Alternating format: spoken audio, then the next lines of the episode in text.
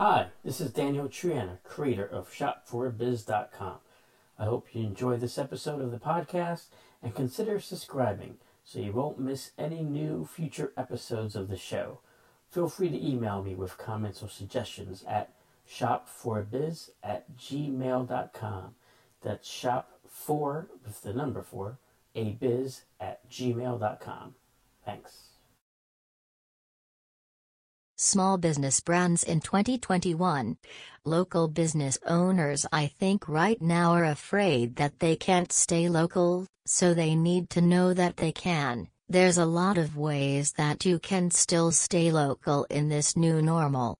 One of the advantages local businesses have always had before COVID, during COVID, and after COVID, is that they have a face. It feels like your face has been taken away from you because you're not face to face right now, but it's up to the local businesses to find ways to keep your face out there. They've got to leverage and take advantage and really strengthen their local position and local brand, and the way that they do that is to connect, connect with the non-profits, connect with the other businesses, connect with the schools, with the churches, because if the businesses are teaming up with something that people really care about, because it speaks to their heart, and it speaks to what important to them, and it makes them feel good that those local businesses are supporting these things that make up your community, and who you are.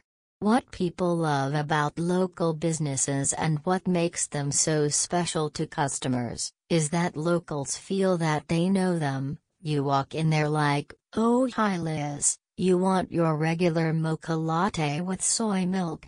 And that's special. One way that businesses in my community are doing is they tag people who come in, and they take a picture and they put it on social media. Here's Liz with her daily mocha latte, you know she can't function without it, or however you want to put it. Another thing that you can do is talk about your employees, people in the community, know them, and that's one of the things that you have, that big businesses that aren't local don't have. They're not employing people in the community, so celebrate them. It's important for local businesses to keep in mind that it might feel like they're competing with the big online businesses right now, and they are, but they're not going to win. We won't have our small towns and small cities if we don't have a strong, thriving local economy and local business. The only people who are supporting the local economies are the local businesses,